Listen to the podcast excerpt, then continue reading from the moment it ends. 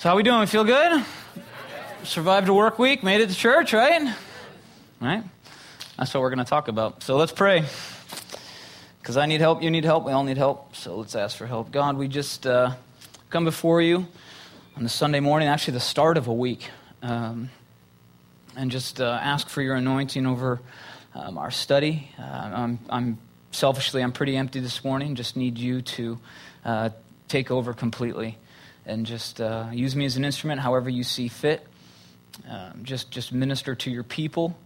Um, infect each one of us here today with your gospel, just the saturation of the gospel and what that means for our, our everyday lives. And so, Jesus, as John prayed, we just thank you for what you've done, uh, what you continue to do today, and what you promised to do one day. And so I pray as we open up your word that uh, your people would be edified um, and that you would be glorified.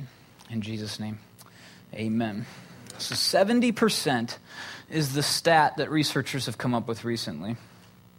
70%. 70% of your waking hours, of the, the hours that you're actually functional, useful, engaging, conscious, 70% on average of your waking hours are spent at work. And some people just want to leave. They're like, I did not come to church to hear about work, right? I left that misery behind. Got five days of that misery ahead of me. This is my me time, my Jesus time. Let's talk about Jesus, though. 70% of our lives, and that's on average.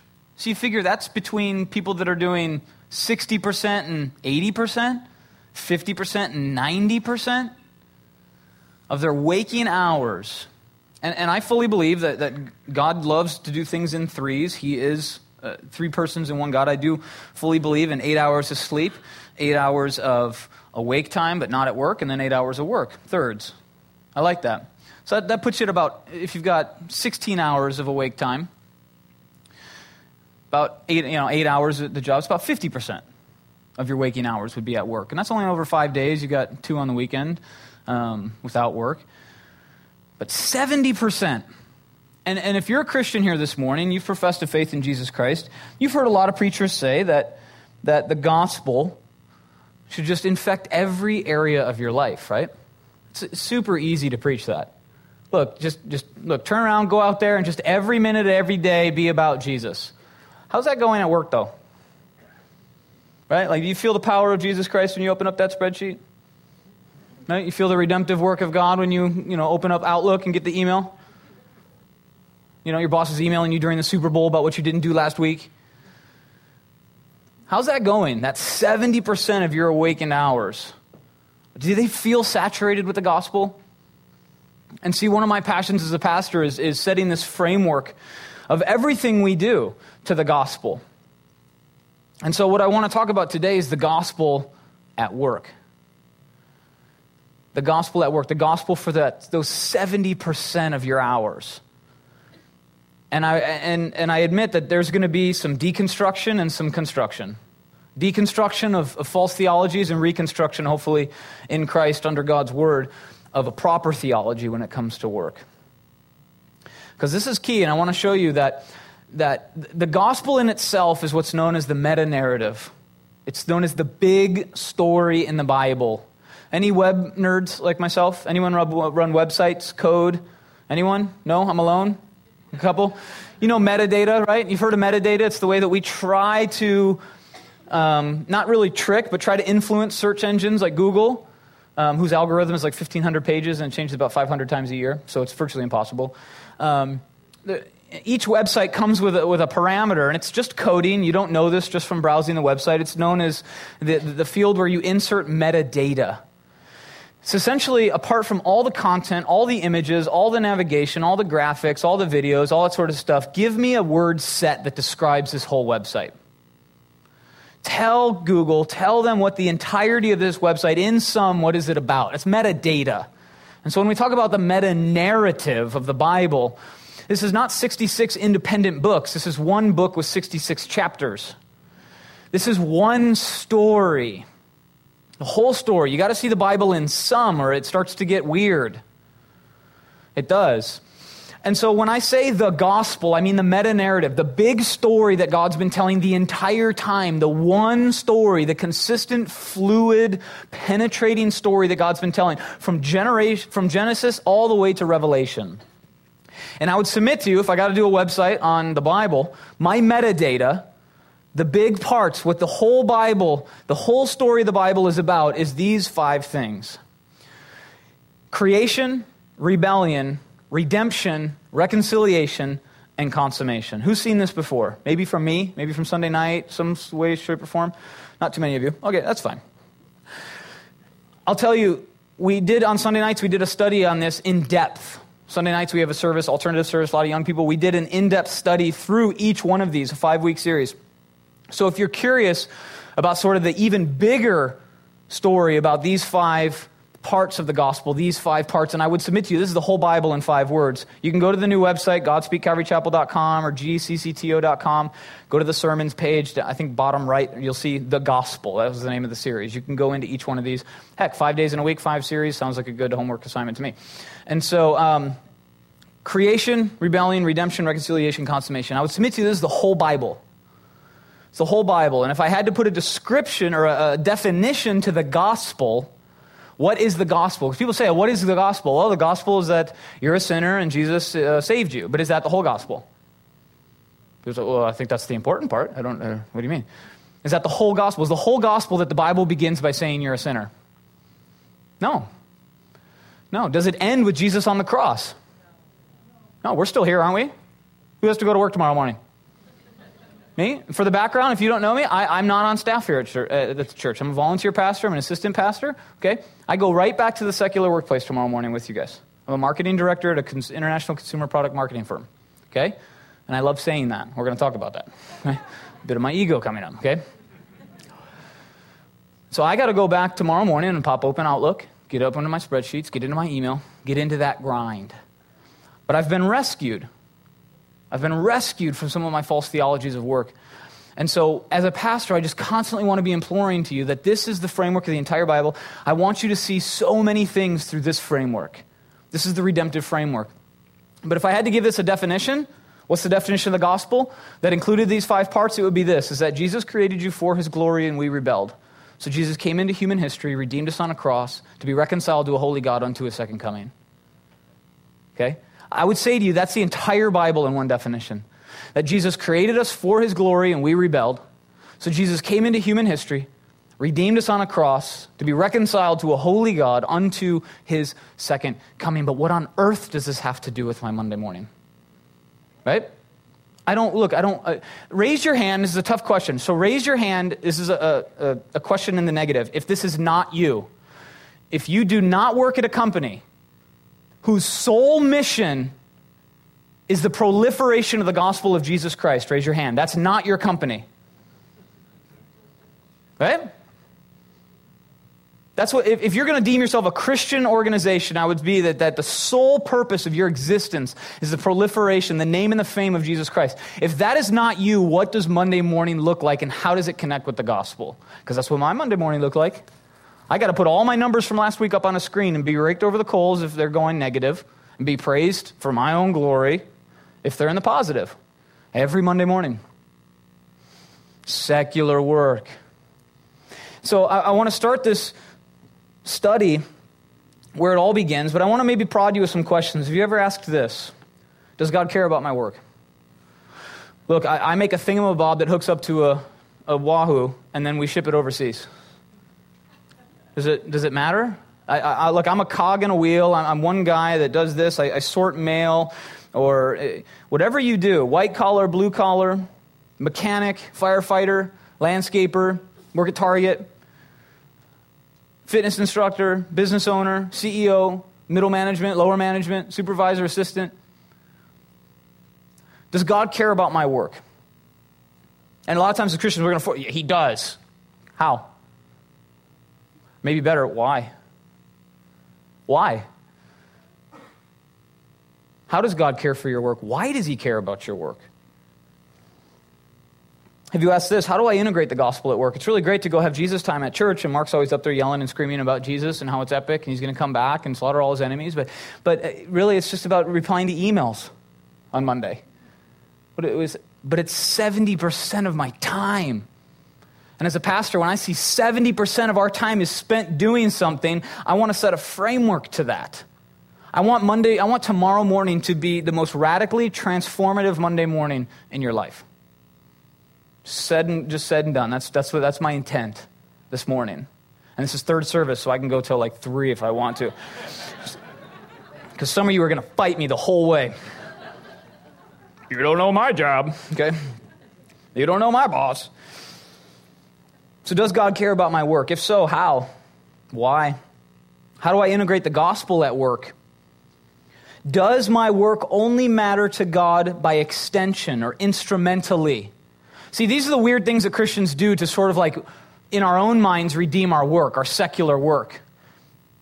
Okay, we say by extension, my work matters. What I mean by that is this Look, God has really blessed me with the ability to create businesses. I've created three small businesses myself. I still have two running. Okay, I know that world, especially in California, right? Navigating those landmines. Okay, and so God's just given me this gift, maybe you're saying to yourself, to run a business. I'm a CEO. God has given me clearly a gift for generating capital, for generating profit. It's amazing. And so when I then go tithe, it becomes good. Right? By extension, it's that we start to remove, it's like, look, I'm really good at this. It's secular work, but then when I take a portion of that and I return it to God, it becomes sanctified. Now it's legit. Now God is pretty excited about that part. We start to view work as like this means to this spiritual end or this extension. It's only instrumentally good. So if I'm generous with the money that I make from my secular job, then I'm doing spiritual work. And we've set up this false dichotomy, this false sense of dualism in our work life. Or maybe, apart from being generous, maybe you go into something that has to do with justice, to be an instrument of God's justice. You figure God's just, and therefore as a Christian, look, I'm not, I'm not called to be on a church staff, but maybe I'll go into law enforcement. Maybe I'll become an attorney. Maybe I'll become a judge. And in that way, I'll sort of kind of connect the, the, the, justice work that God wants with kind of my work. I'm not going to talk about Jesus because I'll probably get fired, but, um, you, you know, I'll just sort of like be an instrument of justice because God's just. And so again, we're kind of playing these mental gymnastics. By extension, I'm sort of kind of doing spiritual work, even though not really. It's like really just secular, and, and I'm just creating pieces of a part that goes to a bigger truck that gets sold to these other guys. Right? We start to, by extension, maybe you do something like it's, it's my job, regardless of what I'm doing, it becomes spiritual and good when I evangelize. So it doesn't matter what I'm doing when I'm turning my wrench, but if I talk to the guy next to me about Jesus, now I'm redeeming my work.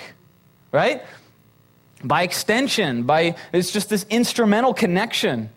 Have you done this? Have you started to try to do this? Because we start to struggle with that. You come to Sunday, you hear about gospel infects every area of your life. You're like, I work at, I work at a warehouse. I've done that. I worked at a carpet warehouse, just cutting carpet and moving carpet and playing joust with the forklift pole things and right and just where's Jesus in the warehouse, right? Or maybe you've done it as I own my own business or, or I'm, I'm high up in management, so I just need to be an example, right? Not, gonna, not necessarily going to. I'm not going to proselytize, but if I'm just if I'm just an example of, of you know, I'm not going to lie. I'm going to treat everyone graciously. Uh, I'm just going to I'm going to be an example of Jesus. I'm going to work you know diligently, and by that you know just as an example, running my business with godly principles if I just sort of, that's the way that I'm going to sort of extend like the, but again, we're, we're, we're kind of creating this divide. Like there's certain things we have to do in order to redeem work because what we've done is we've believed at our very core that work is just a necessary evil. And I want to show you that that's not the case. And I want to show you that you cannot even go through the workday. You cannot even go through the workday with a proper understanding without the framework of the gospel. And so we begin in Genesis because everything began in Genesis. And so, is our work of value? Does God care about our work? If so, how does it connect? How do I connect the gospel to my work? Is our work just of instrumental value? Does it have intrinsic value? And let me start by saying this. You can just take a look at chapter 1, verse 1 work begins with God, not you. I just need you to know that. It's one of the most loving things I can say to you is that, look, work begins with Jesus, not you. Because, man, that should just lift a burden right away. You are not the example to follow of workmanship. You're not.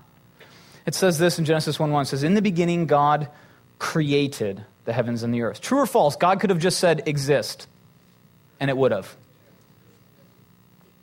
Heaven, earth, by the way, he wasn't in heaven creating everything. He created heaven. There was just God. Then he said, Heaven, earth, exist. Everything could have been done like that. What did God choose to do? Create. Barach. Assemble. Out of nothing, put together. Create. God was the original worker. God is the first cause. God is creator. So God immediately says, Look, this is part of who I am. This is part of what's good. If God is good and God works, work is now intrinsically good.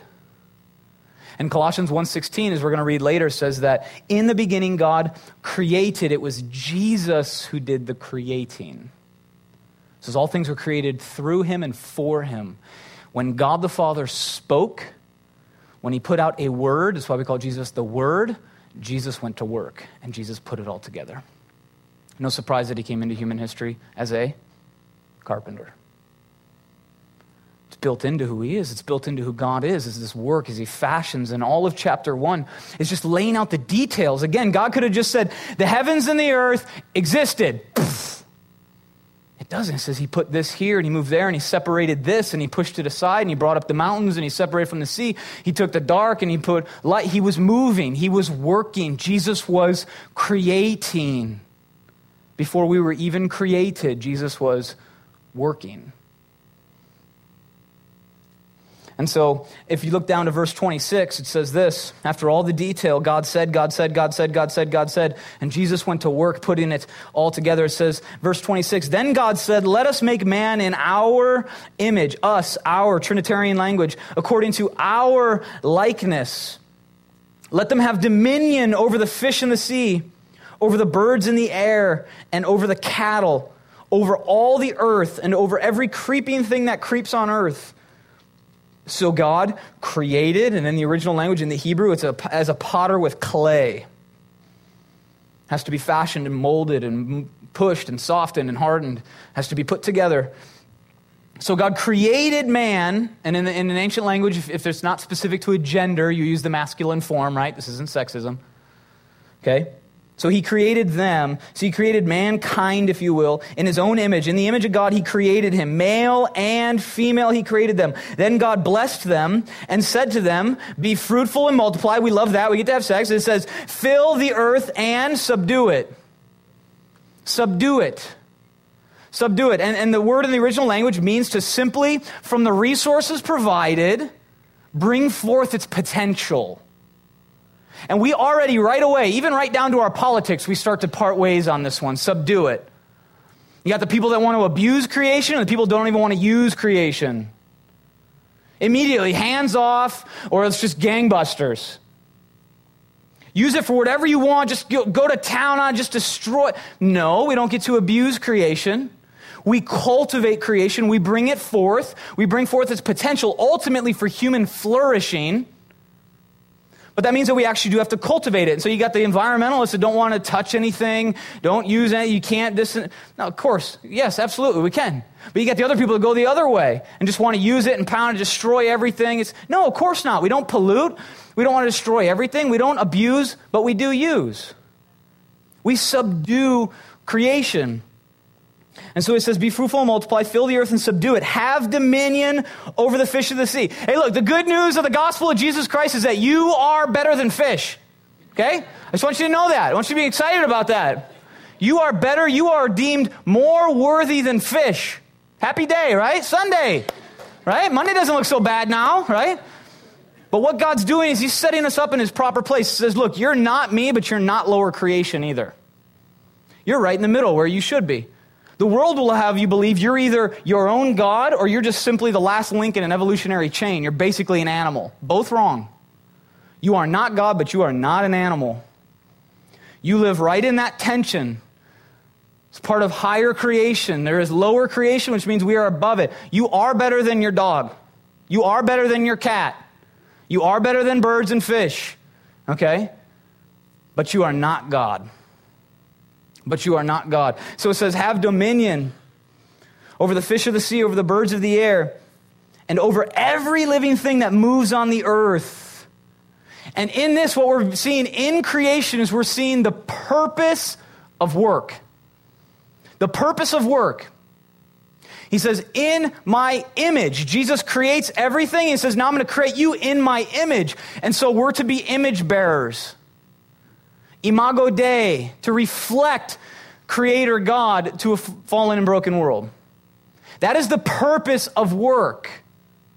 Pre sin, pre fall. Like marriage, work was ordained by God before sin. We haven't known that. Only Adam and Eve knew what it was like to get up, go to work, to cultivate creation, all to the glory of God. And it was all they knew how to do, was the only thing they knew how to do. But there was work in paradise before there was even sin. Perfection included work. Some of you are, are demoralized right now. Some of you were thinking eternity was no more work. I'm going to do the Jesus thing so I don't have to work again. That's not how it was intended to be, and it's not how it will be in the end. Work was ordained by God intrinsically. Listen, America. Listen, church. Listen, Christian. Work was created intrinsically good. At its core, work is good. God ordained it. And so we see the purpose of work is reflecting Creator God and imaging Creator God. And it's also cooperating with God. If you look down to chapter 2, verses 4 through 5.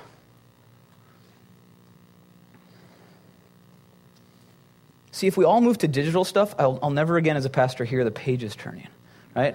Because you can't hear a thumb on an iPhone, right? This is kind of nice for me to hear this stuff going. So look at chapter 2, verse 4. On cooperating with God. Check this out. It says Genesis 2, 4 through 5. It's going to say this This is the history of the heavens and the earth when they were created. In the day that the Lord God made the earth and the heavens, before any plant of the field was in the earth and before any herb of the field had grown. Check this out. God created everything and it was epic, but he held back on something before there were shrubs, before there were plants, before there was growing, he, he, was holding back on this for a reason. There were no plants. Why not? It says this. It says, For the Lord God had not caused it to rain on the earth. He says, Look, there's more to come. Everything's perfect. I'm going to hold back not only on a little bit of creation, but on my resources because I'm waiting for something. And here's what he's waiting for. He says, and there was no man to work the ground. There was no man to till the ground. So he said, look, creation is perfect. I'm going to hold back my resources. I'm going to insert man and then I'm going to pour it out on him so he has something to do. Because if God is a worker, why on earth would he create us as image bearers to not work? Imagine Adam and Eve show up and everything's perfect. And it's just done. It's like they don't have to water, they don't have to trim the hedges, they don't have to do anything. They're just like, oh, this is epic. We just get to be total lazies. Just gonna sit here. God's like, that's not my plan. I'm a creator. You start creating too. And that's the best thing about God is that God, and, and, even in the person and work of Jesus Christ, He will always model bef- before He asks us to do the same. He will always model for you before He asks you to do the same. That's what's epic. It's, it's like the best high school coach on the planet. I had a, a, an epic soccer coach in high school. I've told some of you this. You've heard this before. I had a coach who was a professional, a semi-professional soccer player, like from Bolivia or something like that. He came over. This is not a typical American um, uh, soccer coach. We had a hill near our high school, huge hill. We used to have to run up and down. We have to used to get guys on our backs, like someone around our weight, and we'd have to run up and down this hill. Right? What do you think coach did? Grabbed one of the captains and said, "Get on." Coach would do it first. He put us on a 12-mile death run before, up and down hills around the city. Coach ran it. I was a co captain both years, um, junior and senior year. And myself, along with my other co captain, skipped practice one day to go watch my girlfriend play in a state tennis match. Came back, knew I was going to get whooped, right? Knew I was going to get hazed for like, or whatever the politically correct term is. He said I was going to be encouraged physically, right? To be like. I was in the military too. Like you can't call it, you know, hazing or whatever. It's like physical training with exuberance. I don't know what the heck they call it, right? With a guy in your face and you're in a trash can. It's weird, but like. I knew I was going to get it. And for 30 minutes, myself and my co captain had to do up downs, right? Where you just hit the ground to your chest all the way. 30 minutes, a half hour. Coach did everyone with us.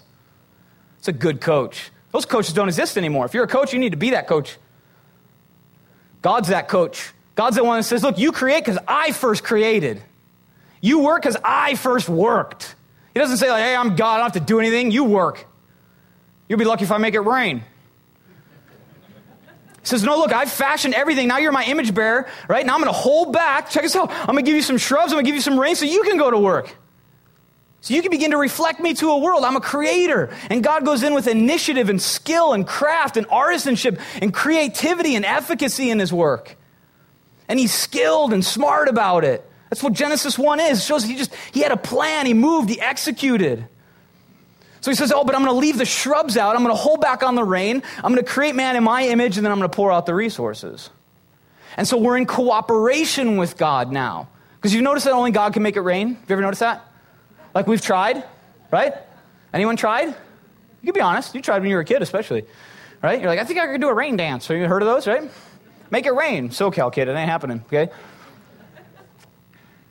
You notice that only God can provide certain divine resources? But then what does he do? He expects us to work. He expects us to cultivate creation, reflect him in the process for human flourishing. And so he says this he says, God had not caused it to rain on the earth since there was no man to till the ground. There was no shrubs because there was no rain. God saw fit to, not, to hold back until man came because he wanted a worker. And this, this kind of harkens forward to you guys remember that story of Jesus? In his ministry, thousands of people, and a lot of times they'd count it like 5,000 people. That was really just the men. So it could be 15,000 people if it was women and children, 20,000 people if it was women and children. And they were following Jesus on his ministry. And Jesus realized the disciples came to him and said, Look, everyone is hungry. Remember the story? And all we've got is a Lunchable, right? One of the disciples stole like a lunchbox from a kid in town. They're like, oh, that's all we got right here. That's it. Now, true or false, like heavens and earth, Jesus could have just said, be full. And everyone would have been full. And it would have been a miracle. It would have been in the Bible. And we would have said, that's epic. Only God could do that. Right? What did God do? He held back. He said, I'm going to multiply the fish and the loaves. And then what did he do? Did he make them all get up and float out there magically to people's mouths and just right? What did he do?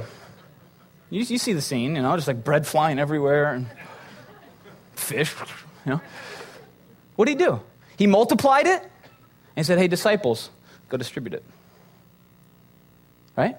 God provides a divine resource, God brings the rain, and he still expects us to cultivate the work. And so eh, here's the thing this is what should radically transform you. You wake up tomorrow morning, you go to work, God's up there just saying, like, look, I got all these divine resources for you wisdom, intellect, empowerment, encouragement, discipline.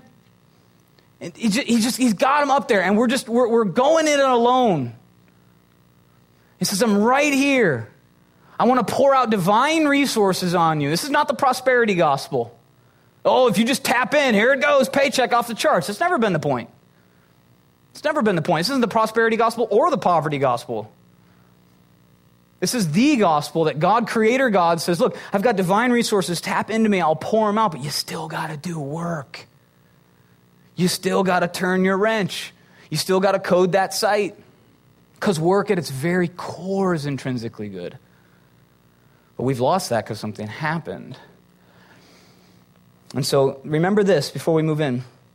The purpose of work is to image and reflect and cooperate with God we trust that God will make it rain, but we have to be then diligent to work the crops. The purpose of work was ordained by God before the fall. It is intrinsically good. And, and notice this work existed before, work existed before sin, as I said, before the fall. Work existed before there was even a need to preach the gospel. So called spiritual work didn't exist. And God said, We still have work to do. Take heart. Working at its core, at its fundamental level, is good and pleasing to a creator God that says, in that work, when you approach that skillfully, when you approach that intelligently, with wisdom and grace and truth and creativity and, and efficacy, when you drive that forward in your work, you are reflecting the Creator God in and of itself. Apart from any extensions, well, this just creates my tithe. Well, if I evangelize while I'm there. No, the core, fundamental heart of work is intrinsically good. But something happened. And so we've seen the purpose of work, but now we're going to see the problem with work. And you know the story. God gave all the resources. Think of resources again. Adam and Eve, unlike no one else in human history, could honestly say all the resources in heaven and in earth are at our disposal. Right? of anyone that could ever say that. They were working before there was sin. They could say, We have all the resources available to us in heaven and in earth. We're in perfect communion with God. God says, You have everything, this universe and the heavens, and I have to offer except that tree. And they go, What tree? Oh, that, that tree. Interesting. I wonder why. What's with that tree? And we do the same dang thing. You've been given a place to live in Southern California. You've been given a vehicle, transportation, a job, a family, general security. America is incredibly secure, right? Incredibly wealthy. We're in the top 1%. I don't care what your pay scale is. You're in the top 1% the world over, right? All this sort of stuff. We're like, but I don't have that paycheck. But I don't have that house. But I don't have that title. But I don't have the model of that car. I've got a Lexus, but it's not that Lexus. We do the same thing. And so you know the story. Adam and Eve, perfect fellowship, God says, but that tree. And we rebel. We rebel, and we still rebel today, every day, in and out, we rebel from Creator God. And so we see the problem of work. If you flip over to Genesis 3, look down to verse 17. Here comes the problem of work. Purposed to be a reflection of Creator God. You'll notice it only took two chapters for the humans to screw it up.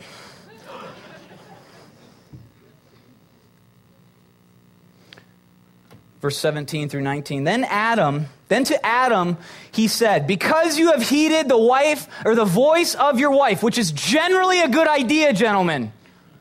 Don't take this and see. Don't make a whole theology out of this. Okay? Like, don't nudge her right now. She should be nudging you. Keep in mind, the whole reason God gave you a wife is because you need help. That's what God said in the Bible. It's there. You are messed up, gentlemen. God's like, He needs help. The whole thing was good except the guy's alone. He needs help. So in comes the wife, the helper. Is the same title God uses for the Holy Spirit. It's not derogatory, it's divine. And so he says, Look, because you have heeded the voice of your wife, which is, is generally good, but this time it was bad, he says, and have eaten from the tree of which I commanded you, saying, You shall not eat of it. Cursed is the ground for your sake. Cursed is the ground for your sake. God created everything perfect and whole and in community with Him. And we rebelled and it says, Cursed is the ground for your sake. And now, in this very moment in human history, not only is humanity fractured, as we pull away from holy God, not only is humanity fractured, but creation itself is now broken. Every time this state shakes, it's evidence of what Paul talks about in Romans 8 that the earth itself is fractured and groaning to be reconciled to God. Every tsunami, every hurricane, every tornado, every flood, every quote natural disaster is the earth crying out to be perfect again, the Bible tells us. It longs to be reconciled to God because it's been fractured, it's been cursed. Not because of anyone's single sin. They say, oh, tsunami happened because of the homosexual. Forget that. It's nonsense. It's not the gospel. But all natural occurrences, all natural disasters at the root are the result of sin, the curse. And so now humanity and creation itself is broken, and our heart default switched. Our heart default switched from eternal communion with God, eternity glorifying, praising, working for to the glory and the name and the fame of God, to rebellion. And it switched. All the parents know this. Parents, you know that at some you never had to teach your kids how to lie, right? There was no parent on the planet was like, all right, you're two now. Um, we got to teach you about how, how, to lie to mom and dad, uh, regardless of the extent of your, your sin. You know, it was just a Cheerio, but you're going to need to you're going to need to deceive us at times. How do I do that, mom and dad? Well, whatever was actually happened, tell us it didn't. You notice this? I could keep going on this whole thing for a long time. I told you we got till three, right? You notice that? You come out fractured. We come out sinners, cute little sinners at that point, but sinners. I got two little boys, rebellious in their heart. The default mode of the human heart has shifted. The default mode of the human heart from communion to rebellion, from eternity to destruction. It was shifted in the rebellion when creation and humanity were fractured. Fractured. And so it says this it says, You shall not eat of it. Cursed is the ground for your sake. In toil you shall eat of it all the days of your life.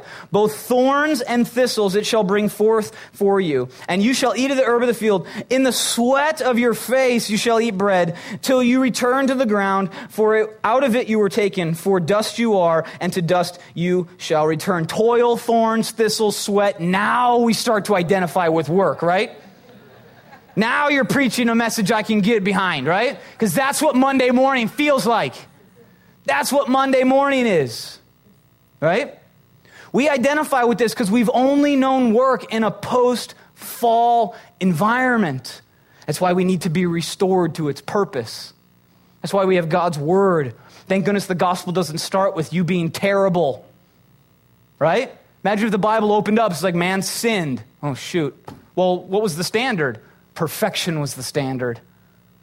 God showed you that, and we rebelled. That's where the gospel starts. And so, toil and thorns and thistles and sweat, this is definitely, definitely how work feels. But you need to know this was not God's intention, this was the result of our rebellion. Adam and Eve go from cultivating good creation. Listen, Adam and Eve, in this moment, go from cultivating good creation to fighting fallen creation. And you've noticed this. I don't care if you, if you don't work outside, if you're a white collar schmuck behind a desk like me, right? And you just do this all day, just computers. I got two of them now, so now I get a kick, little kink in my neck. Like, I'm now the result of like having too many monitors, you know, like, it's awful. But, but, as I build sites and I build marketing campaigns and plans, if you build cars, if you build businesses, you know that you go into it with perfect intent. You, not always perfect intent, but you go into it wanting to make this thing good, great, grand, epic, and then it rebels against you, doesn't it? People lie, cheat, steal, technology breaks, the car stops working, it wears out, it runs out of fuel. Your creation begins to rebel against you, does it not? Even in work, work begins to rebel against you. This is just a little bit, just a little, just a little way that we begin to understand what God is going through. When he goes and he actually does create things perfectly and it rebels against him. And now the creation that he cared for and he loved and he put, put sweat and he put effort into now rebels against him. And, and earlier in the chapter, there, there's what's known as when the curse came in and Satan had deceived Adam and Eve God came immediately after sin. God came immediately after sin. God came immediately after sin and promised a solution. Did he not? He said, I'm going to put enmity between you, right? I'm going to, look, I'm going to bring a Savior. Something's going to fix this. It's known as the Proto-Evangelium, the first gospel. And so, in the toil now of the curse, as your creation, as your work, as your staff, as your relationships rebel against you, you get a hint of what it was like as Creator God to have rebellion disobey, But you need to know in that curse, there's a foreshadowing of the solution.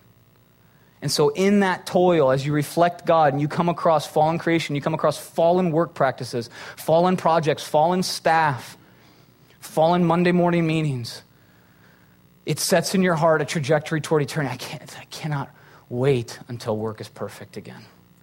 And it's just simply a reminder. And this is only 8:30 in the morning on Monday, and you're already contemplating eternity with Jesus.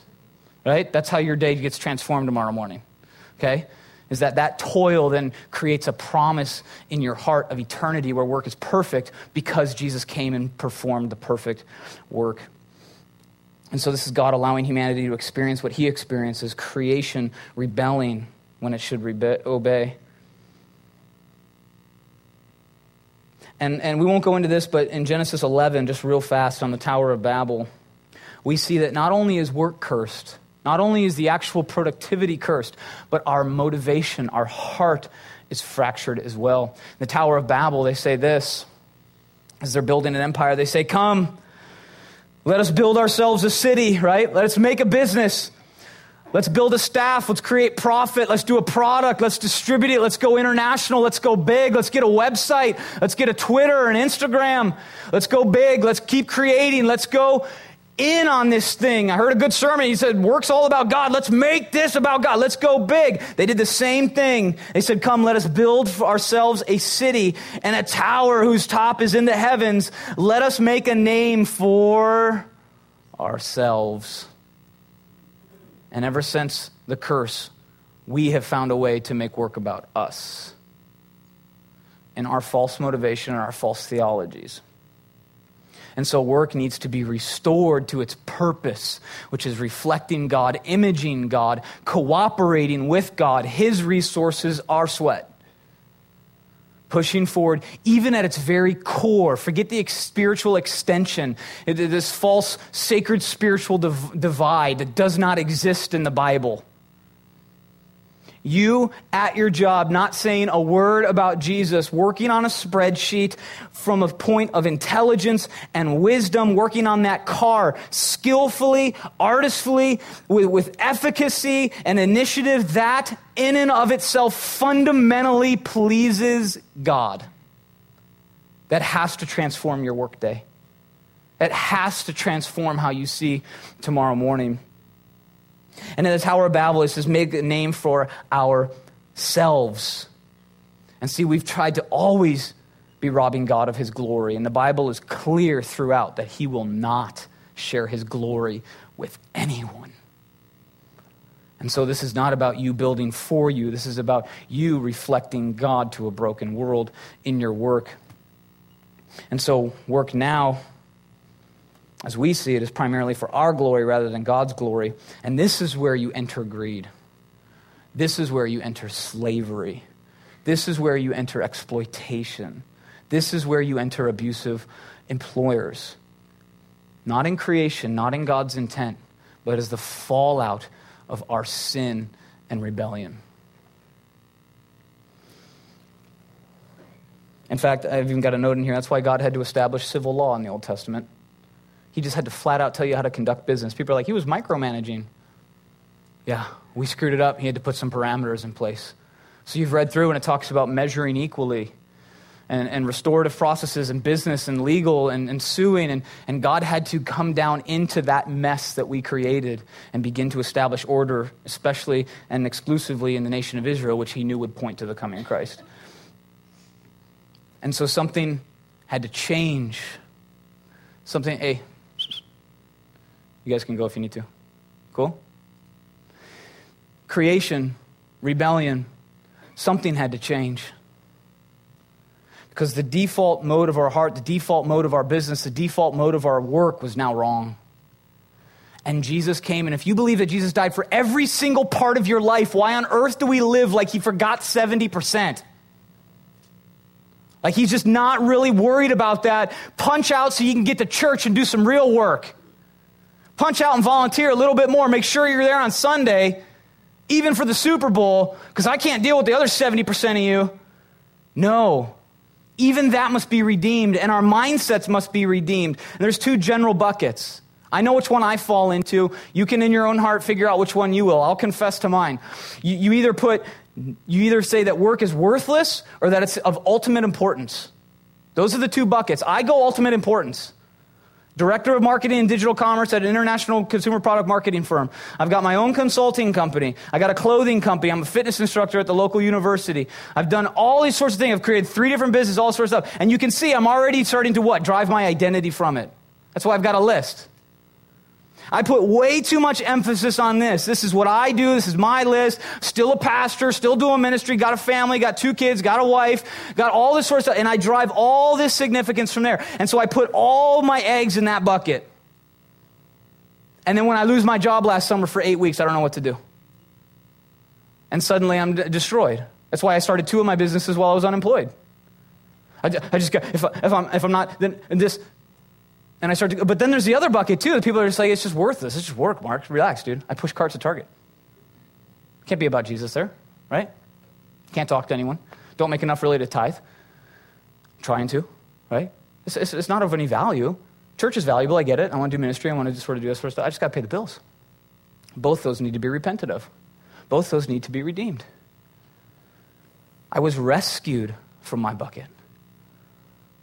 Because what I do is I start to find my significance and my identity in it. And the irony is that even if you're in the other bucket like it's worthless, you do the same thing. Because here's a better way, maybe, to, to illustrate it. Do you love or hate when people say, What do you do for a living? You love or hate that? Do you get excited to tell them? I do. I got a list, like in my pocket. Like, check, I got eight websites. Check us out. So I've been doing this thing. I've been working on this. I got my own clothing company. Check it, you know. And I start just freaking out. I just love it. Just want to tell them everything I'm doing. I'm, just, I'm doing, I'm doing, I'm doing, I'm doing. Some of you are like, because I've just put my, my significance in that. Some of you are just like, oh man, I, I got to find a way around this. I got to sort of figure, well, I'm in between jobs. I'm just sort of, I don't want to, I'm not really, this isn't where I want to be. It's not what I studied to do. Let me tell you about what I actually studied to do. I want to do that. Because you, you, you feel less because of what you do. You're either just super stoked to answer that question or you can't stand it. Both are because we find our identity in it. And Jesus comes and redeems us on a cross and says, Your identity is in me now. I don't care where you're W 2'd. I don't care where you're W 2'd. Be faithful there. And Zach gave a sermon, I don't know, two months ago or something like that, Sunday mornings. Do you remember his sermon on the will of God? Transform my whole thing. Because people are like, does God want me in that job or that job? He doesn't care, to be honest. He just wants you to be faithful in that job. Now, there's some work that can't be redeemed. You can't come up to be like, how do, look, I'm, a, I'm an editor of, of porn videos. How do I redeem that? Uh, you redeem it by quitting. That's how you redeem that. You reject that like Jesus rejected certain things in his ministry. There's certain work that's just intrinsically sinful, for sure. Right? But I was talking with Tony Logan's son this week, and he's, he's, between, he's like, I got two great job offers. Like, what do I do? I'm like, well, for one, you give someone a high five, right? 2015, you got two great job offers. You can stay here or go there, right? And we just talked about. We said, look, God's will is not that you be there or there. He's not up there like, oh, I hope he picks the right job. Oh, he went there. I can't use him. Shoot. He's out of the game for at least three years. He's a Gen Xer, probably only two, because they jump jobs every other year, right? It's not that he's like, oh, I hope he picks the right job. It's that you're faithful in that job, that you reflect him in that job, wherever you are. I don't care what you do. I don't care what you do. You reflect God in that. And so, this is where we see, we've seen the purpose of work, we've seen the problem with work. This is where we see the place of work. The place of work. And so, again, in your own heart, I'd ask are you, are you, do you find too much identity in your work? Or do you feel destroyed because of your work? Do you feel it's meaningless? Is it meaningless or of ultimate worth to you? Both need to be repented of today, put in their proper place.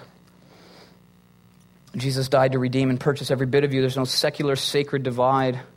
Jesus redeems your work, which is cursed, but is ultimately meant needs to be restored back to a reflection of the Creator. And redemption brings sanctification, right? People like, I'm justified, I'm redeemed, we're good, we're done.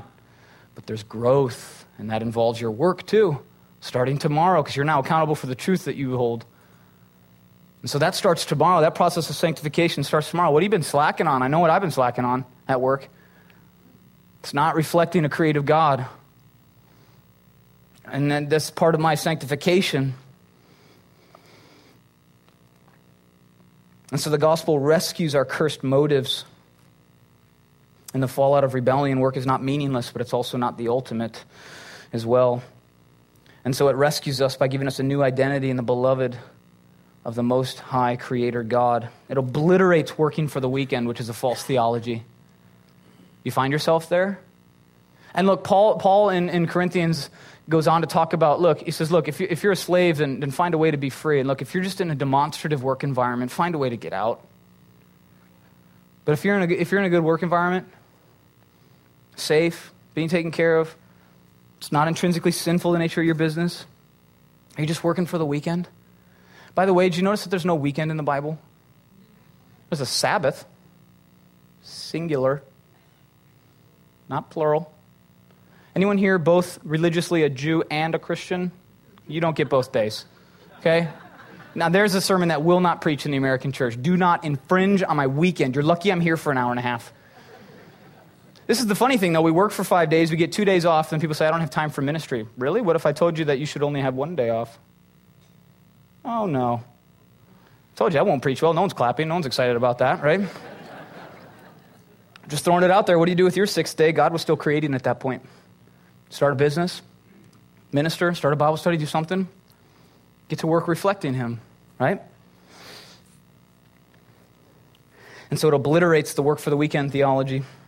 It, obliter- it also obliterates work as my life theology. Properly balanced, family, kids, church, ministry. I've got this quote from Britt Merrick and then something that I wrote, because apparently in my notes I think we're on the same level, but we're not.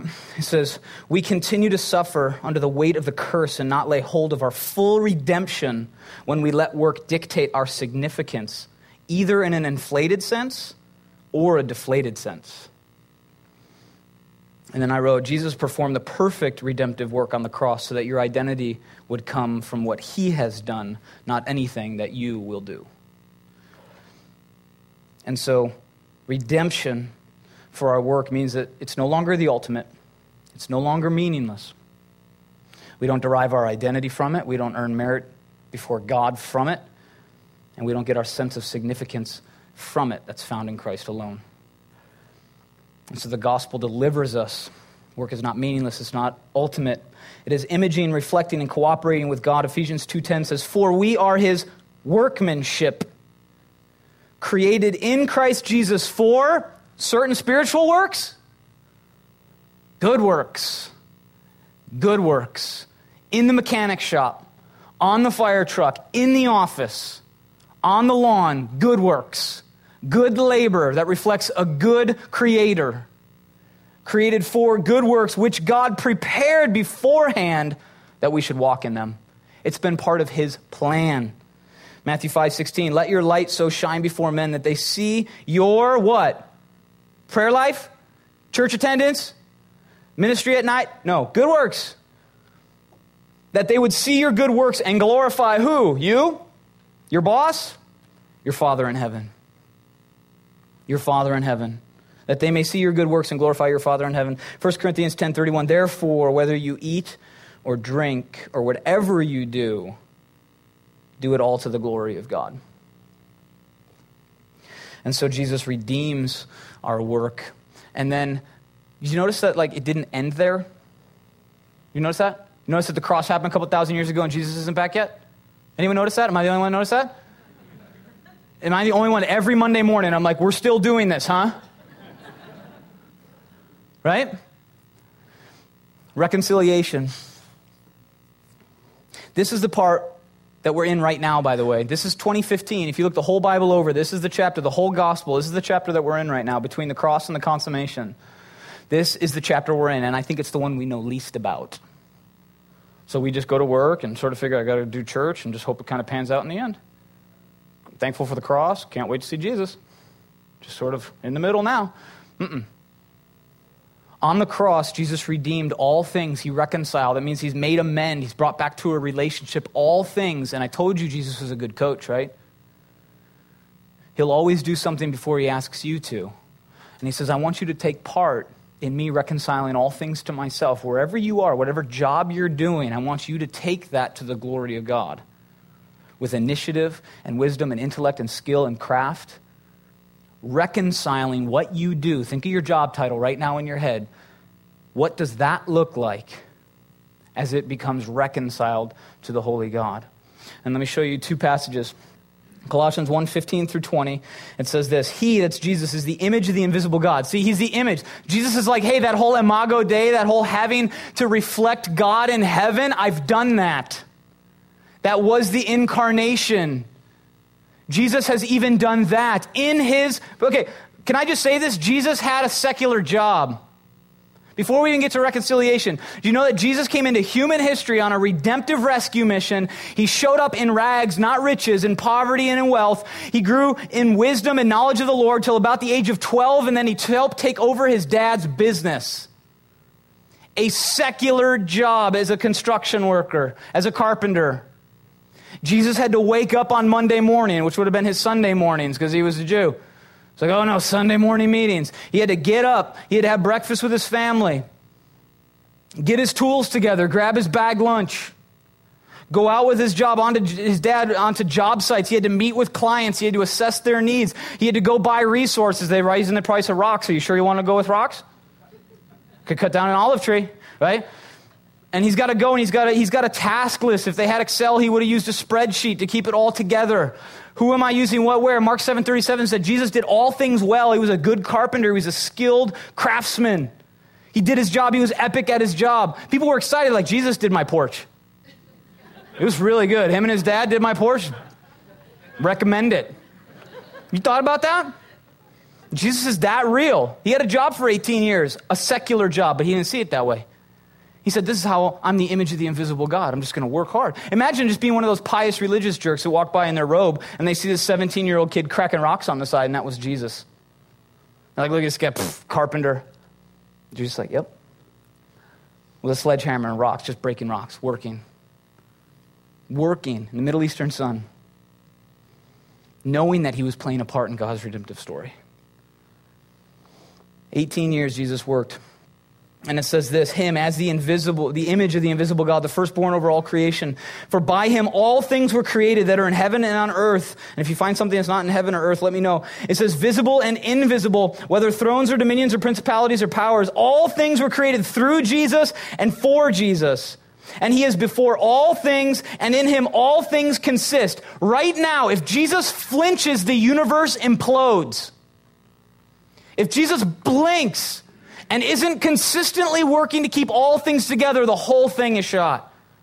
He's working right now. He's keeping all things together. And in this reconciliation, he's bringing all things to himself.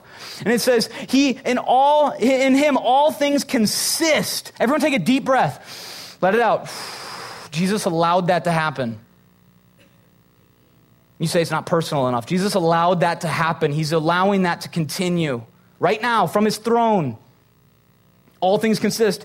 And he is the head of the body, the church, who is the beginning, the firstborn from the dead, which means he was the first one resurrected, not to be resuscitated and die again. The first one from the dead, the first resurrection, that in all things he may have preeminence. For it pleased the Father that in him all the fullness should dwell, and by him, by Jesus, to reconcile all things to himself, whether things on the earth or things in heaven, having made peace through the blood of his cross. Jesus has reconciled all things to the Father. He says, I'm the only bridge that will ever exist between fallen man and a holy God. I have brought you back into relationship, back into a restored understanding of your place, of your theology, of your work. And God says, now you do the same in your job. Reconcile your job to a holy God. And it doesn't mean you have to be talking about the gospel the whole time. It can simply be in doing your job well as a reflector of Jesus who did all things well. Mark 7 37. All things well. That reflects Creator God. And some of you are like, well, you just, that was a great passage, but you didn't connect it to my job. How does that transition? 2 Corinthians 5, 16 through 21. Just as Jesus is doing, we're going to do the same. It says this Therefore, from now on, we regard no one according to the flesh. Even though we have known Christ according to the flesh, yet now we know him thus no longer. Therefore, if anyone is in Christ, if you're excited, if you're a Christian, if you're in Christ, I'm talking to you right now. If you are in Christ, you are a new creation. Old things have passed away, including your false theologies of work whether you think it's worthless or it's of ultimate importance. All things have passed away. All things have become new. Now all things are of God who has reconciled us to himself through Jesus Christ and has given us the ministry of reconciliation. Jesus says, You've seen what I've done. I've restored, I've reconciled all things to myself. Now I'm going to give you that as a ministry. Why on earth, why on earth would that not penetrate your 70%? Why on earth would that not influence your Monday mornings? He says he's given us the ministry of reconciliation. That is, that God in Christ reconciling the world to himself, not imputing their trespasses to them, and has committed to us the word of reconciliation. Now then, we are ambassadors for Christ, as though God were pleading through us. As though God were pleading through us. We implore you on Christ's behalf, be reconciled to God, for he made him who knew no sin to be sin for us, that we might become the righteousness of God. And so Jesus says, Look, I'm reconciling all things to myself. You've seen what I did on the cross. Now I want you to take part in some of that. I want you to redeem what you do for a living. I want you to redeem your spreadsheets. I want you to redeem your mechanics. I want you to redeem your staff. I want you to redeem your Monday morning meetings. I want you to redeem what it means to be insert your title here. I want you to redeem that, reconcile that to me, work diligently, affectionately enthusiastically, creatively, with efficacy. As God, Creator God, did with all of creation and with you. Do the same. Be reconciled to God. Then the consummation will end here. Look, there's no light way to say this. At some point, God's had enough. Amen? At some point, God's had enough of the abuse in this world. At some point, God has had enough of the exploitation in this world. At some point, God's had enough of the slavery, which, by the way, there's more slavery now than there's ever been in human history. At some point, he's had enough with molestation and child abuse and spousal abuse. At some point, though he's gracious right now, enduring mercifully, at some point, God says enough is enough and Jesus reconciling all things to himself. Atheists, agnostic, Buddhists, Calvinists, does that mean they all get to heaven? No, but it means they all see Jesus first. And Jesus is reconciling all things to himself, says, In the consummation, all will be brought to my feet. Jesus, at some point, we don't know when, will say, Enough is enough. And again, it's a sign of his grace right now because a lot of us just freak out and say, well, then why did you just do it now? Yeah, you weren't saying that before you got saved. You only got excited about Revelation after you met Jesus. And Jesus is giving people time to be reconciled to a holy God, but you need to know all of human history is going to culminate at the feet of Jesus. It says, all coming to me. We will stand before Jesus and, and give an account for the way that we worked with our 70%. Have you thought about that? It's clear. The church will be judged first, and we won't be judged on our sins. We'll be judged on our what? Our works. And if you don't work at a church staff, if you don't work at some gospel centered organization, how does that bode well for you if God can't be pleased where you are and what you're doing every single day? And He can. He says, You turned the wrench on that thingamabob, sold it to the whatsamahu, and then you imported it. But man, you did it well, as Jesus did all things well. You tapped into me for divine resources. You cultivated the work. Enter in, good and faithful servant. That reflects God. In Revelation 21 5, it says, Behold, I am making all things new. Revelation 22, 3 through 5, it says, And there shall be no more curse. God's the ultimate storyteller. God saw this whole redemptive framework and he says, You know how it began? I'm going to seal it how it began. The whole thing, the whole gospel is going to come full circle. And so there was work and then there was a curse. God says, I'm going to lift that curse and then there'll be work. and the end of the Bible and the beginning of the Bible is actually a perfect parallel. I did that in a personal study, actually, too. Even with Satan and our rebellion, it, it undoes itself perfectly in the same order that it started. We went one, two, three, and at the end it goes three, two, one. And it all comes full circle, and we go back. And guess what? Guess what heaven is, by the way? Nap times and cupcake parties. And what do you think heaven is? It's work. Some of you demoralized right now. That won't preach, right? Check this out, though. There will be no more curse, no more pain, no more sorrow, no more tears, no more toil in your work. It will be glory to God on the highest for eternity, and we'll be excited about it. But the throne of God and the Lamb shall be in it, and his servants shall serve him for eternity. They shall see his face, and his name will, shall be on their foreheads. There shall be no night there. They need no lamp, no nor light or the sun, for the Lord God gives them light, and they shall reign forever and ever. There's a kingdom to be run for eternity. And Jesus is the king, and we will be his servants.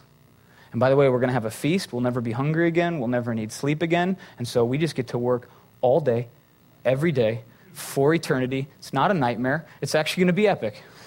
It's going to be epic because it's going to be in a kingdom under a sovereign, perfect, holy king, and there will be no curse. There will be no curse. And I'll leave you with the last words of Paul as he left the church of Corinth. And we're, stu- we're, uh, we're celebrating communion tonight. And so all this talk of our work is nothing compared to the work that Jesus performed on the cross. And Paul, in his last exhortation to the church at Corinth, 1 Corinthians 15 58, says, Therefore, my beloved brethren, therefore, church, Thousand Oaks, Godspeak, Christian, therefore, tomorrow, Tuesday, Wednesday, Thursday, Friday, Saturday, until Jesus comes back, be steadfast, immovable always abounding in the work of the Lord, which we know is not segregated just to ministry now. The work of the Lord, which is doing great work wherever you are, all the time, tapped into divine resources and cultivating the crops. Abounding in the work of the Lord. That's you tomorrow morning at your job. Me too. All of us tomorrow morning I pray you wake up and this just transforms your work week until Jesus comes back. Always abounding in the work of the Lord, knowing that your labor, your toil, your sweat, your tears, right now, those thorns, those thistles, Jesus knows all about them. God knows all about creation and work that rebels against him. Knowing that your labor is not in vain in the Lord.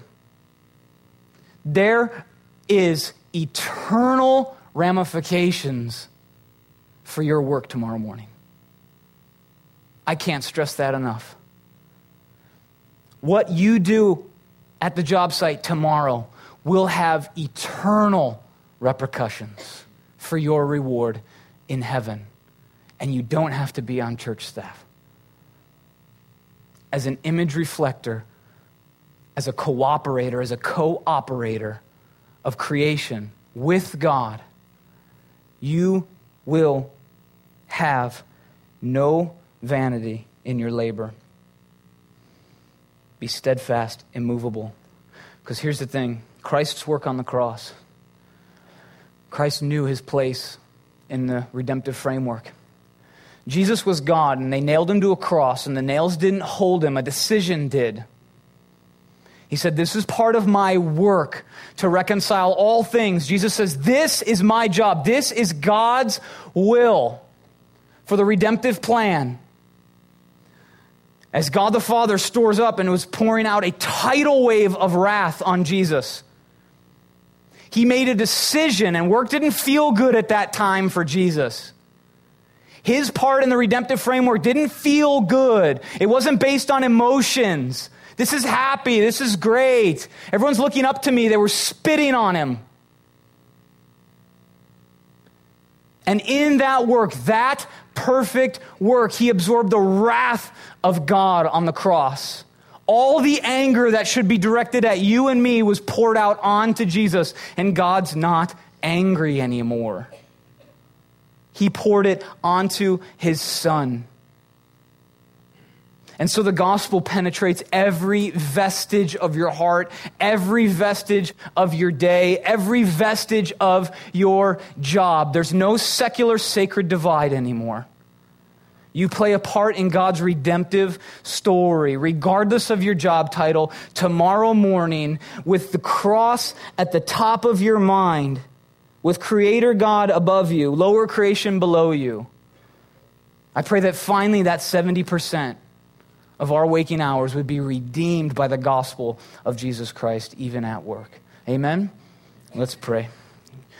God, we just, uh, we just pray for a restoring, a renewing of our minds this week as we head back to as we head back to creation tomorrow, as we head back to our work, which was ordained by you, good, but it is cursed. And so I just I pray that in the toil we would see the promise, the point forward of work.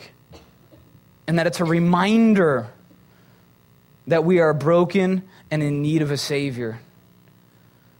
And Jesus, that we would be reminded as we take communion in this week, that we would be reminded of what you did to accomplish that perfect work that your body was broken and your perfect holy blood was shed, that you lived the life that we should have lived, you died the death that we should have died, to reconcile us to a holy God. And so transform us, Holy Spirit, transform the minds and the hearts of your people. Make Monday morning radically different tomorrow. Make it restored and renewed in the gospel, that every ounce of work will not go in vain before you. And so we thank you for the promise, Jesus. I can't wait to see you. Jesus, I can't wait till you take away the pain. I can't wait to work for a perfect king for eternity. To serve you, not because you didn't serve us first, but because you served us first. The only king to come and wash the feet, the only king to come and die Jesus, that you modeled for us servitude. And I pray that we would just simply see that we model you in our service and in our work tomorrow. Jesus, thank you for who you are. Thank you for what you've done. Thank you for what you're currently doing in your church. Thank you for giving us this ministry. We can't wait to see you again. Until then, we've got work to do. To your glory, not ours. In Jesus' name, amen.